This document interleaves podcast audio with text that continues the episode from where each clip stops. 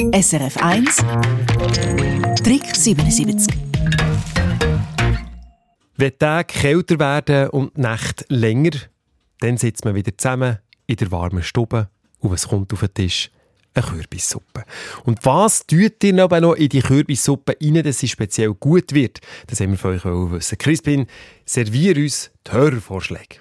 Ein bisschen Säure gehört zum Beispiel rein, zum einen Kontrast geben zu der Süße vom Kürbis. Und den Kontrast kommt man zum Beispiel mit einem Schuss Aceto über oder mit einem Surrahm, wo man einen Tupfen noch oben drauf tun kann. Dann statt Bouillon oder Wasser, wo man Kürbisstück drin dämpfen, könnte man auch sauren Most nehmen. Oder jemand hat uns noch geschrieben, dass sie gerade einen sauren Äpfel mitkochen und dann mit pürieren. Und von der Säure kommen wir zu der Schärfe. Da haben wir das immer so gehabt. Ja, wer ein bisschen Pfiff in die Suppe möchte haben, da kann man zum Beispiel Zwiebeln, Knoblauch, Ingwer, auch Honig andünsten und mit dem Kürbis zusammen pürieren.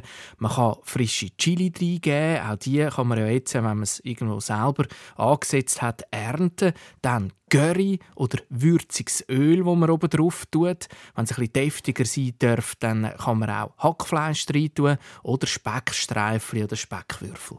Herdöpfel werden auch gehandelt als Tipp. Warum? Für zum mehr Sämigkeit bekommen, eins bis zwei Herdöpfel reingeben oder für zum Strecken. Da kann man zum Beispiel einen Süßherdöpfel nehmen. Dann ist auch Maroni gehandelt worden, glasiert oder geröstet. Die haben ganz einen feinen Geschmack, natürlich auch einen Herbstgeschmack nochmal drin. Oder als salzig-sämige Komponente Käse. Da haben wir Feta, Mascarpone, Belperknollen, Hüttenkäse etc. Alles, was so ein bisschen schön fein schmilzt. Zum Schluss noch ein Tipp, wenn es der Richtung Adventszeit geht. Ja, wenn man so eine adventliche Note reinbringen will, dann kann man eine Zimtstange in die heiße Suppe rein tun. Ein paar Minuten bevor man sie servieren, wenn man sie noch ein ziehen lässt. Und dann kommt der Zimtgeschmack noch ein raus. Und statt Brot Crouton, was ja der Klassiker ist, könnte man auch noch Weihnachtsgutzli nehmen. Die trocknen zum Beispiel, wo irgendein feines Gewürz drin hat. Stückchen machen, oben drüber streuen, das als weihnachtliche Note. SRF 1 Trick 77 Eine Sendung von SRF 1. Mehr Informationen und Podcasts auf srf1.ch.